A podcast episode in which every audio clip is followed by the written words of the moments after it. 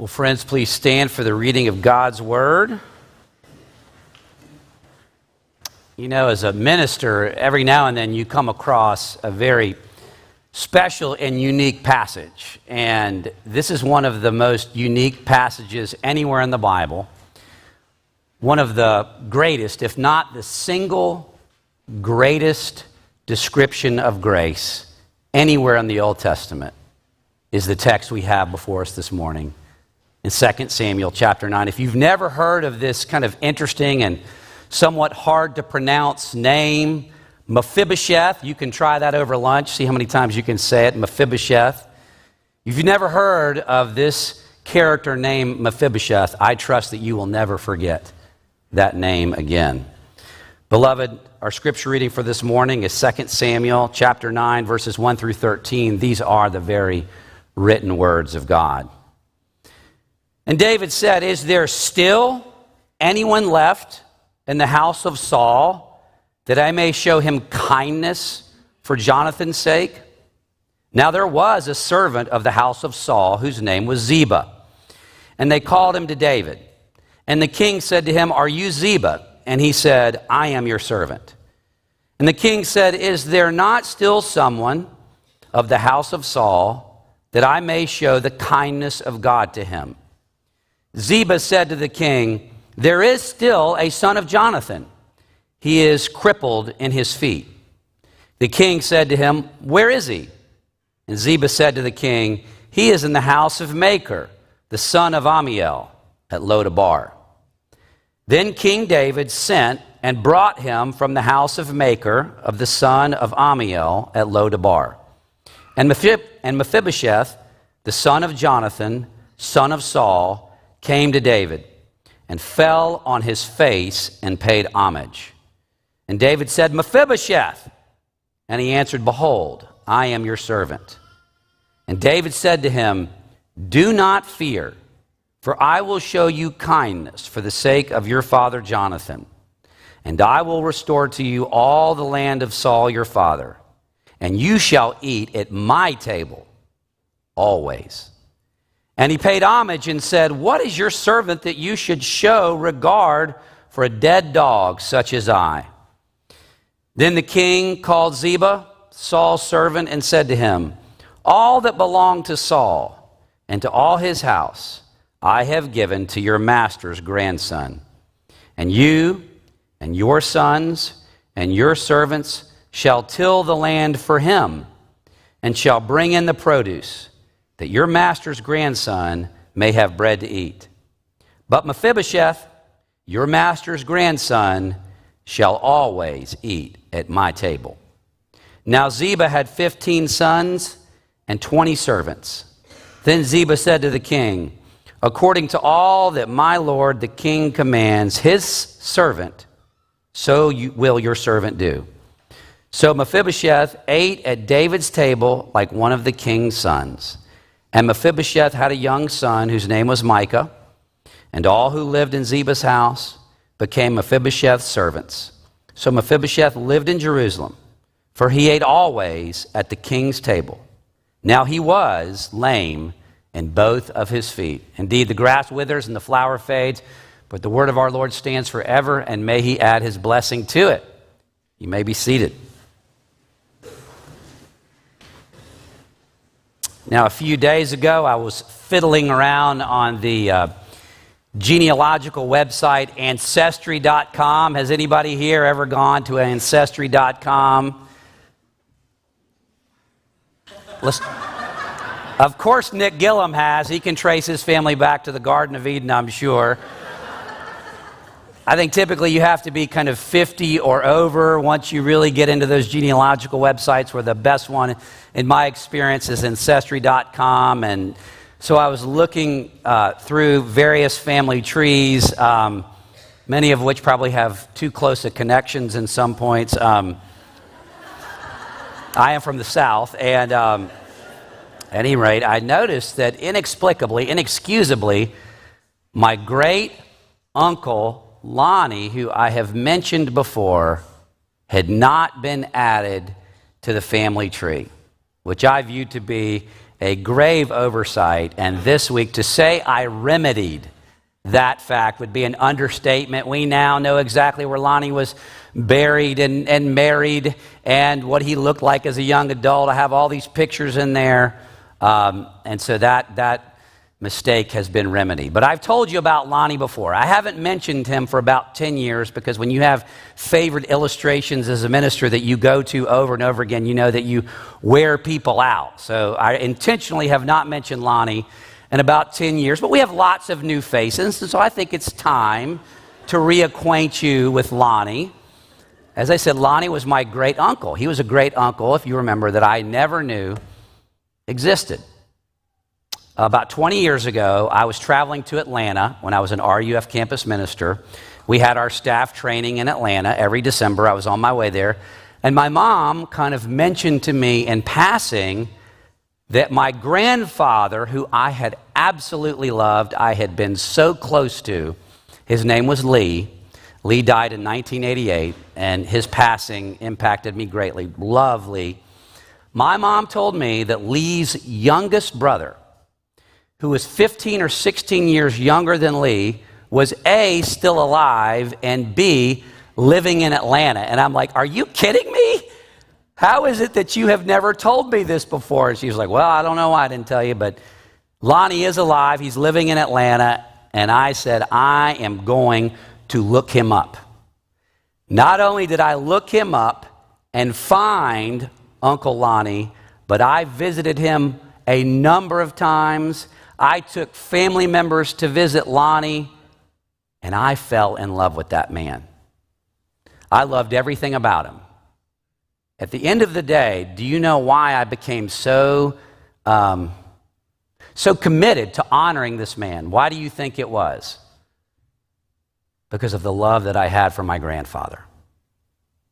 It was because he looked like him, he sounded like him. To be with Lonnie was like being with Lee. And because of the love that I had for my grandfather, the great love that I had for him, I showed high regard and love for Lonnie. Now, that kind of love and commitment, that kind of dynamic just described, I think is at work in our passage. When David shows love and kindness and compassion to Mephibosheth, but he does so why? He does so for the sake of another. He does so for the sake of his love for whom? For Jonathan. Because David loved Jonathan, David loved Mephibosheth. Because I loved Lee, I loved Lonnie. We're going to see that dynamic work its way out in our text this morning. Like I said, I think we all have a privilege to being here this morning. All of Scripture is God word, God's um, word, but, but some passages kind of stand out more than others. This is one of the standouts, if not the standout, in the entire Old Testament. 2 Samuel chapter 9. And like most weeks, context, context, context. Context is key. Now, we're not doing an exhaustive uh, treatment on David's life we have, including today, four more weeks, including today, in the life of David. It'll be about 12 or 13 sermons we will have done on the life and ministry of David. And then we're going to move to Elijah and Elisha in five weeks. That'll be a real treat as well. Um, but 15 or 20 years have passed since two weeks ago, the last sermon I did on David's life, and we lamented and mourned the loss of Saul, if you can remember back two weeks ago. Saul and Jonathan had died during the valley of Jezreel, and instead of making David happy, that made David distraught and heartbroken, and he lamented the loss of Saul. Okay, well, now by 2 Samuel 9, we're going ahead in the future 15 or 20 years after the death of Saul and Jonathan. And David has finally assumed the mantle as king. David is now the king over a unified Israel. Do you remember the situation Israel was in when Saul and Jonathan lost this battle in Jezreel? Does anybody remember? Who here can tell me the foe that defeated Israel, that terrible, cataclysmic battle of the Old Testament that took Jonathan and Saul down? Who defeated them? Does anybody remember? The Philistines. The Philistines were running roughshod over Israel. Well, David has made all that right. David has become the unified king over all of Israel. David has dispatched the Philistines. As Dave said last week, David was the only person capable of defeating this little group of people that held Jerusalem in its power. Do you remember those people? It's a big trivia question from last week. The Jebusites. David was the only person that could defeat the Jebusites, and so therefore, what, does, what did David make Jerusalem? He made it the capital of Israel. The Philistines have been defeated. David has consolidated all his power, defeated the Jebusites, made, it, made Jerusalem the capital, and he's expanded the borders of Israel beyond anything previously known. He was universally beloved as king in Israel. It kind of reminds me of what I've read about a man named Dwight D. Eisenhower. His nickname was what? Ike.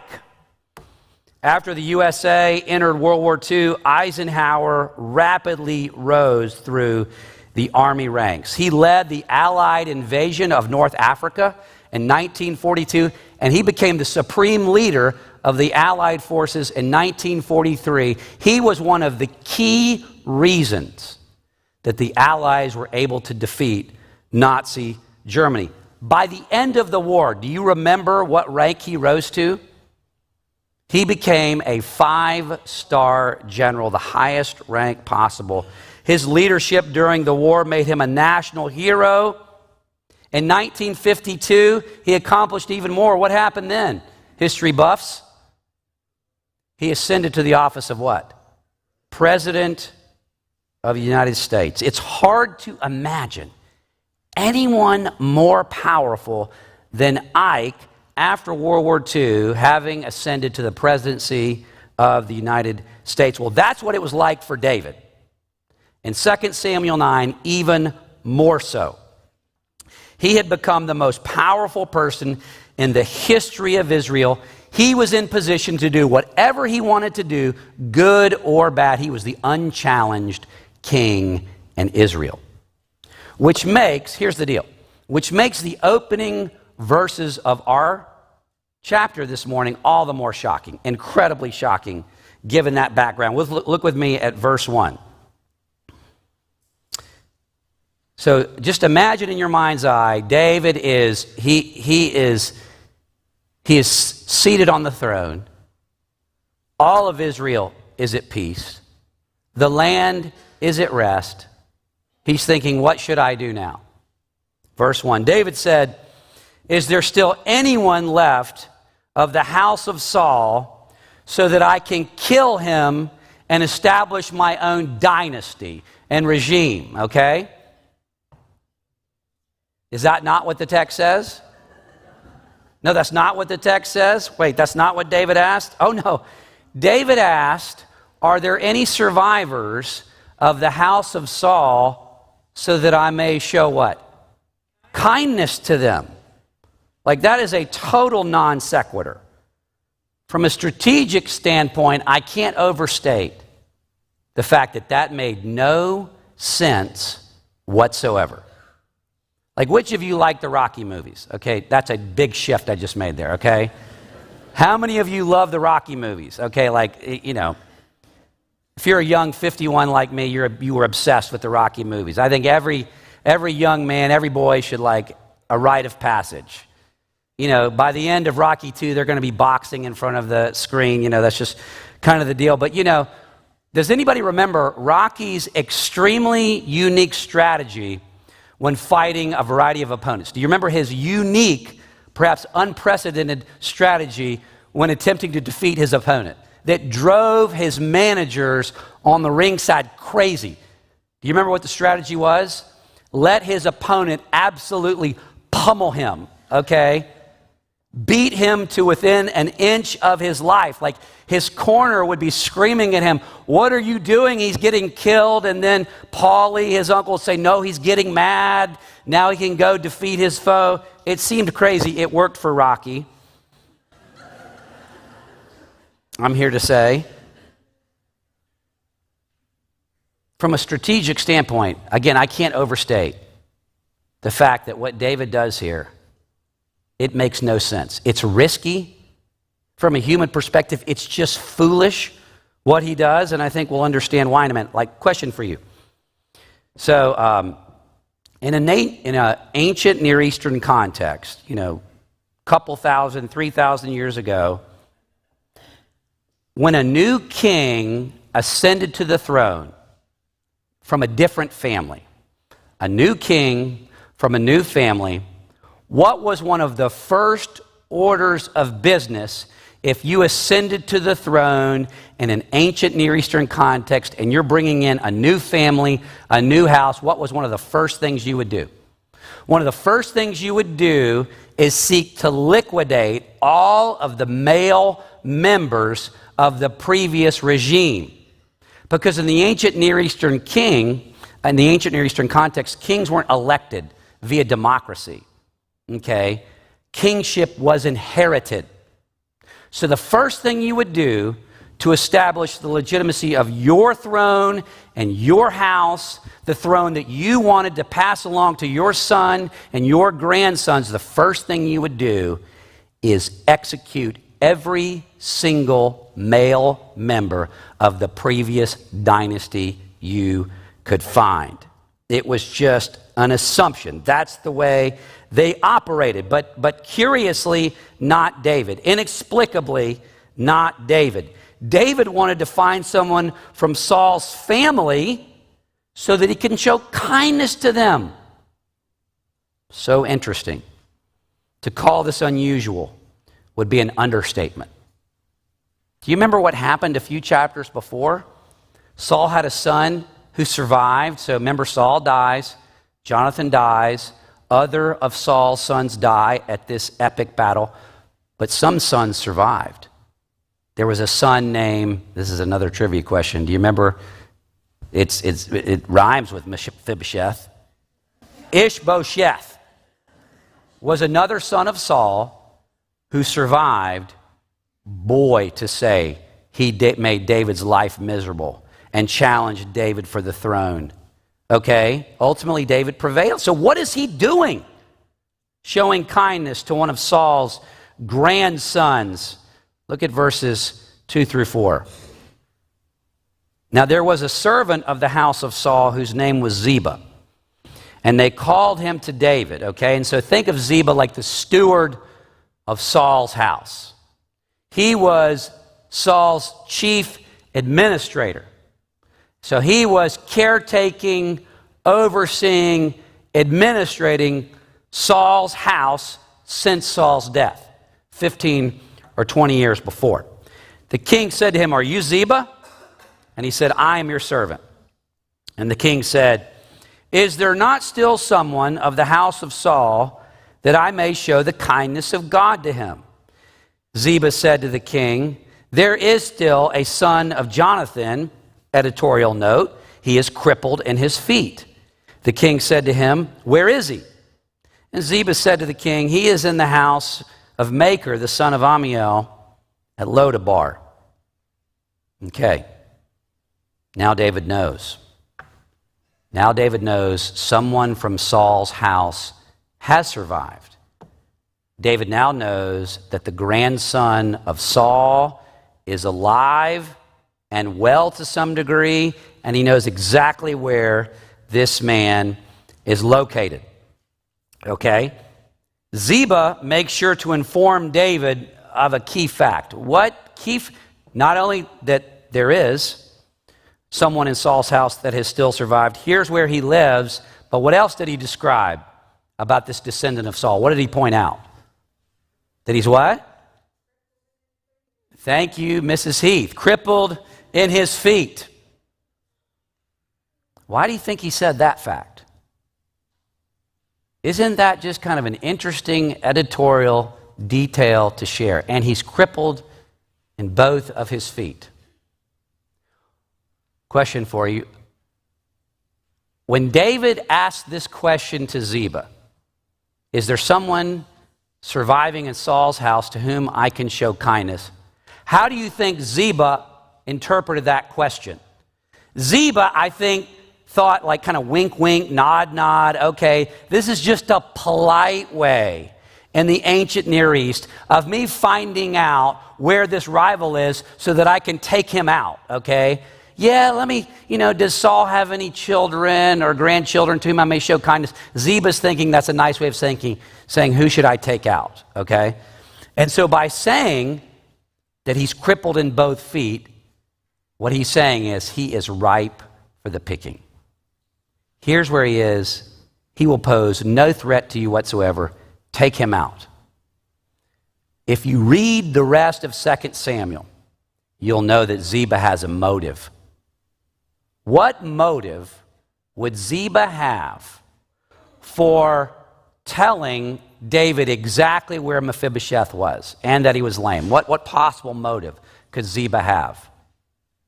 We find out later in 2 Samuel if Mephibosheth gets taken out, then Ziba thinks he will inherit Saul's estate for himself. So he is loving this question. He's more than happy to rat out Mephibosheth. Here's where he is. He's disabled. Go take him out. Look at verses 5 and 6. Then David sent and brought him this grandson of Saul, this son of Jonathan, who's not yet named. Then King David sent and brought him from the house of Machir, the son of Ammiel, at Lodabar. And Mephibosheth, the son of Jonathan, son of Saul, came to David and fell on his face and paid homage. And David said, Mephibosheth. And he answered, Behold, I am your servant. Now, if there would have been a blood pressure monitor on the arm of Mephibosheth, when he's brought before David, it would have gone through the roof. What do you think that Mephibosheth thought was going to happen next? Mephibosheth thought this was it. All my years in the witness protection program have come to no good. You know, I am a dead, he calls himself what later in the text? A dead dog. Like he thought he was dead. He thought it was over. David has brought me up here to publicly execute me and deal with me once and for all. Now, interesting and very relevant to our study. This is, this is, the Bible is a living document. It is colorful, it is fascinating. So, at this point in the story, extremely relevant is a verse from 2 Samuel 4 that I just need to read, just one verse, okay, that provides more context and more background information. We find out in 2 Samuel 4 4 how it was that Mephibosheth had become disabled. Okay, just listen 2 Samuel 4 4. This goes back 15 or 20 years. The narrator of 2 Samuel tells us Jonathan, the son of Saul, had a son who was crippled in his feet. The boy was five years old when the news about the death of Saul and Jonathan came from Jezreel, and the boy's nurse took him and fled. And as she fled in her haste, he, the boy, fell and became lame, and his name was Mephibosheth. So, this story reminds me of images I've seen, tragic images from our border, where you see people, even family members, dropping children over the border wall some 20, 30, even 40 feet. Have you ever seen some of those images where those men may be called coyotes? They are, um, you know, uh, people that are, that, are, that are illegally trying to help people across the border, and they, would, they will take young children and drop them 20, 30, 40 feet, many of whom have gotten injured. Well, something very bad happened to Mephibosheth when he was five years old. The text indicates that Mephibosheth's nursemaid, okay, obviously he's in line for the throne, Mephibosheth is. So he has a caretaker, he has a nursemaid. The nanosecond word comes to her that Saul and Jonathan have been killed, what does the nursemaid do? 2 Samuel 4 says, With haste she took the boy away. And in her haste, the boy fell. And he had an injury to the degree that he became lame and crippled in both feet. What was she worried about? Why did she get that boy out of there as fast as she could? Because she understood very well the ancient Near Eastern context. She knew that when Saul and Jonathan had been killed, she knew that David had been anointed king, that a new house was on the way, and she inferred from that Mephibosheth is a dead man. So she got him out of Dodge as fast as she could. So fast that he fell and, and experienced some kind of catastrophic injury to his feet, and he became lame. It was terrible. Now, our passage says, go back to our passage. So she gets word Saul and Jonathan are dead. She picks up Mephibosheth. They leave. He incurs an injury. Where does our text say that the nursemaid took Mephibosheth? To an area called what? What does the text say? He's in the house of Machir, son of Ammiel, and he goes to a place called Lodabar. What does that mean in the Hebrew, Lodabar? It means no pasture. Okay? A colloquial definition would be nowhere. This was east of the Jordan. This was as desolate a place as you could find. So she took Mephibosheth to nowhere to hide him away. And now, after all these years, all these years, I'm sure Mephibosheth lived in paranoia, wondering if the day was ever going to come that there would be a knock on his door indicating he had been identified. Well, that day was here. And he was standing before the united king of Israel. It is over for him until we get to verse 7. David said to him, Do not fear. Why did he say that? In other words, for you to appreciate how amazing this is, understanding the context, it's over for him and he knows it. David said to him, Do not fear, for I will show you kindness for the sake of your father Jonathan. And I will restore to you all the land of Saul your father, and you shall eat at my table always. Verse 7 is the center of our passage, literally speaking. Verse 7 is the middle, it's the key, it's the hinge on which everything turns. And there's one word that's the center of the center.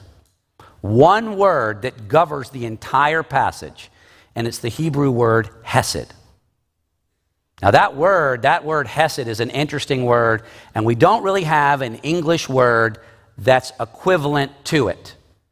It's one of those Hebrew words that's very difficult to translate into English. And if you've ever done a word study on it, it means covenant love, covenant faithfulness, a loyal love, covenant fidelity. All of those will do. But like when you read in the text in verse 7 that David is seeking to show the kindness of God to Mephibosheth, it doesn't really translate. If you were a Hebrew reader, you would understand this is a monumental, significant word. The Hesed of God, the loyal love, the loving kindness, the covenant faithfulness, the very faithfulness of God wrapped up into one word Hesed. What covenant is in view here?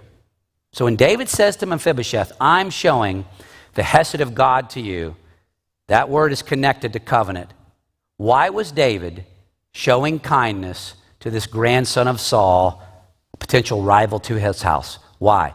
Hesed. And what is Hesed connected to? Covenant. What covenant's in view? You know this if you've been here.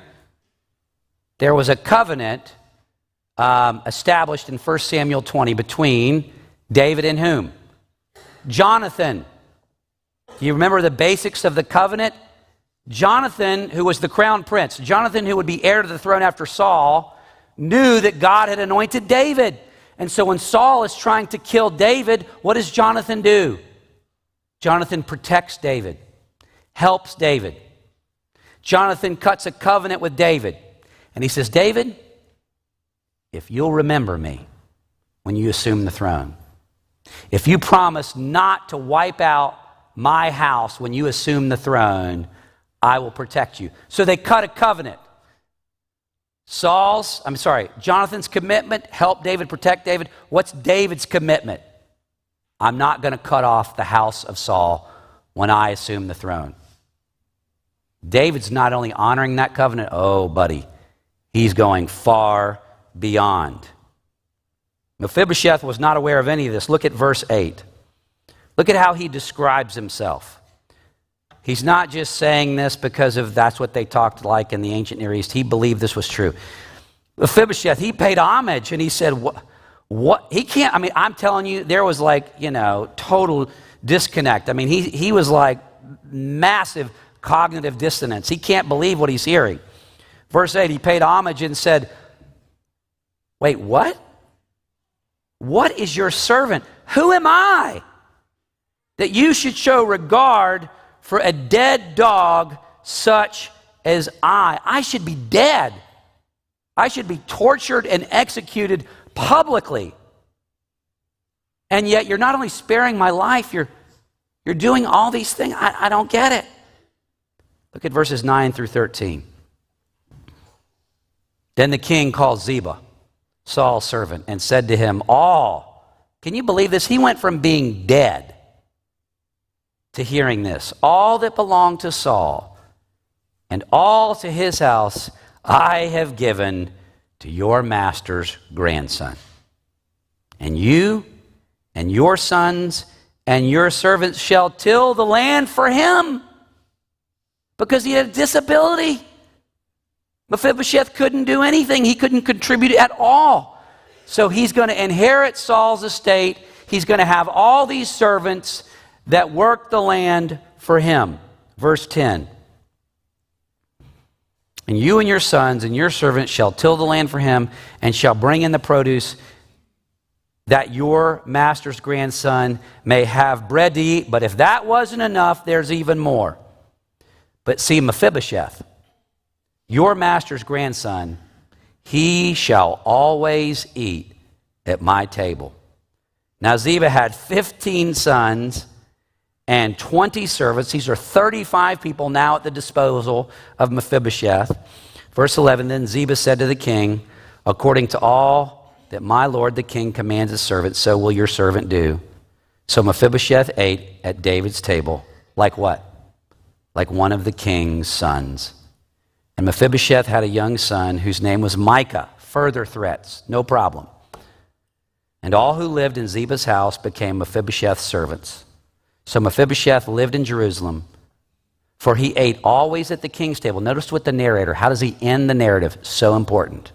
Now, I just want to remind you the narrator saying he was lame in both his feet. Now, I ask you again, why did David honor the covenant. I once read a story where Franklin Roosevelt made a speech in Pittsburgh in 1932 advocating restraint and government spending. Four years later, he wanted to go back there to speak in favor of government spending. He asked one of his advisors how he could do this and not be perceived as two faced and hypocritical. His counselor responded without batting an eye, Well, dis- deny you ever made a speech in Pittsburgh in 1932. Why didn't David simply deny or ignore or overlook that any kind of covenant had ever been made? Why in the world allow a rival and this rival's son to survive? It's because of Hesed. Again, we can't understand that, that term, what that means, the loyalty, the commitment of that term, this Hesed love of God. To me, this is one of the most significant examples of grace anywhere in the Bible. Who was Mephibosheth? He was the enemy. He was part of Saul's dynasty. And not only was Mephibosheth the enemy, what did he have to offer David? What could he do to help David's house? Nothing. For David to do this for Mephibosheth would only be a drain on the resources of the kingdom. What was it within David's power to do? He could have just assumed all of Saul's estate for himself and had Ziba and Ziba's sons and servants work for him, but no. Mephibosheth was an enemy. Where was he from? Nowhere. How does the narrator describe him? Disabled, disabled, nothing. And what does he get? He gets protected, he gets provided for, and he gets a new position. Sounds a lot like the gospel of Jesus Christ to me.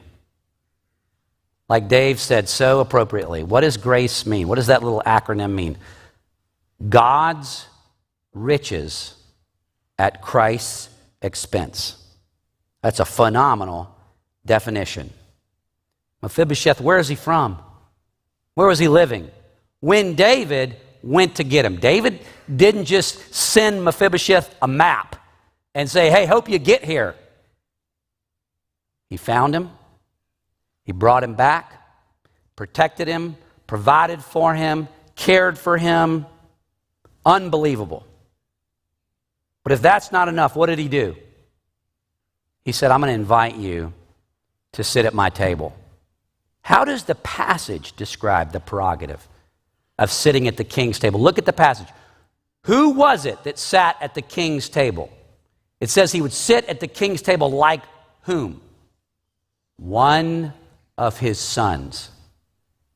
Can you believe that Mephibosheth went from being executed to being adopted into the house of David, adopted into David's family?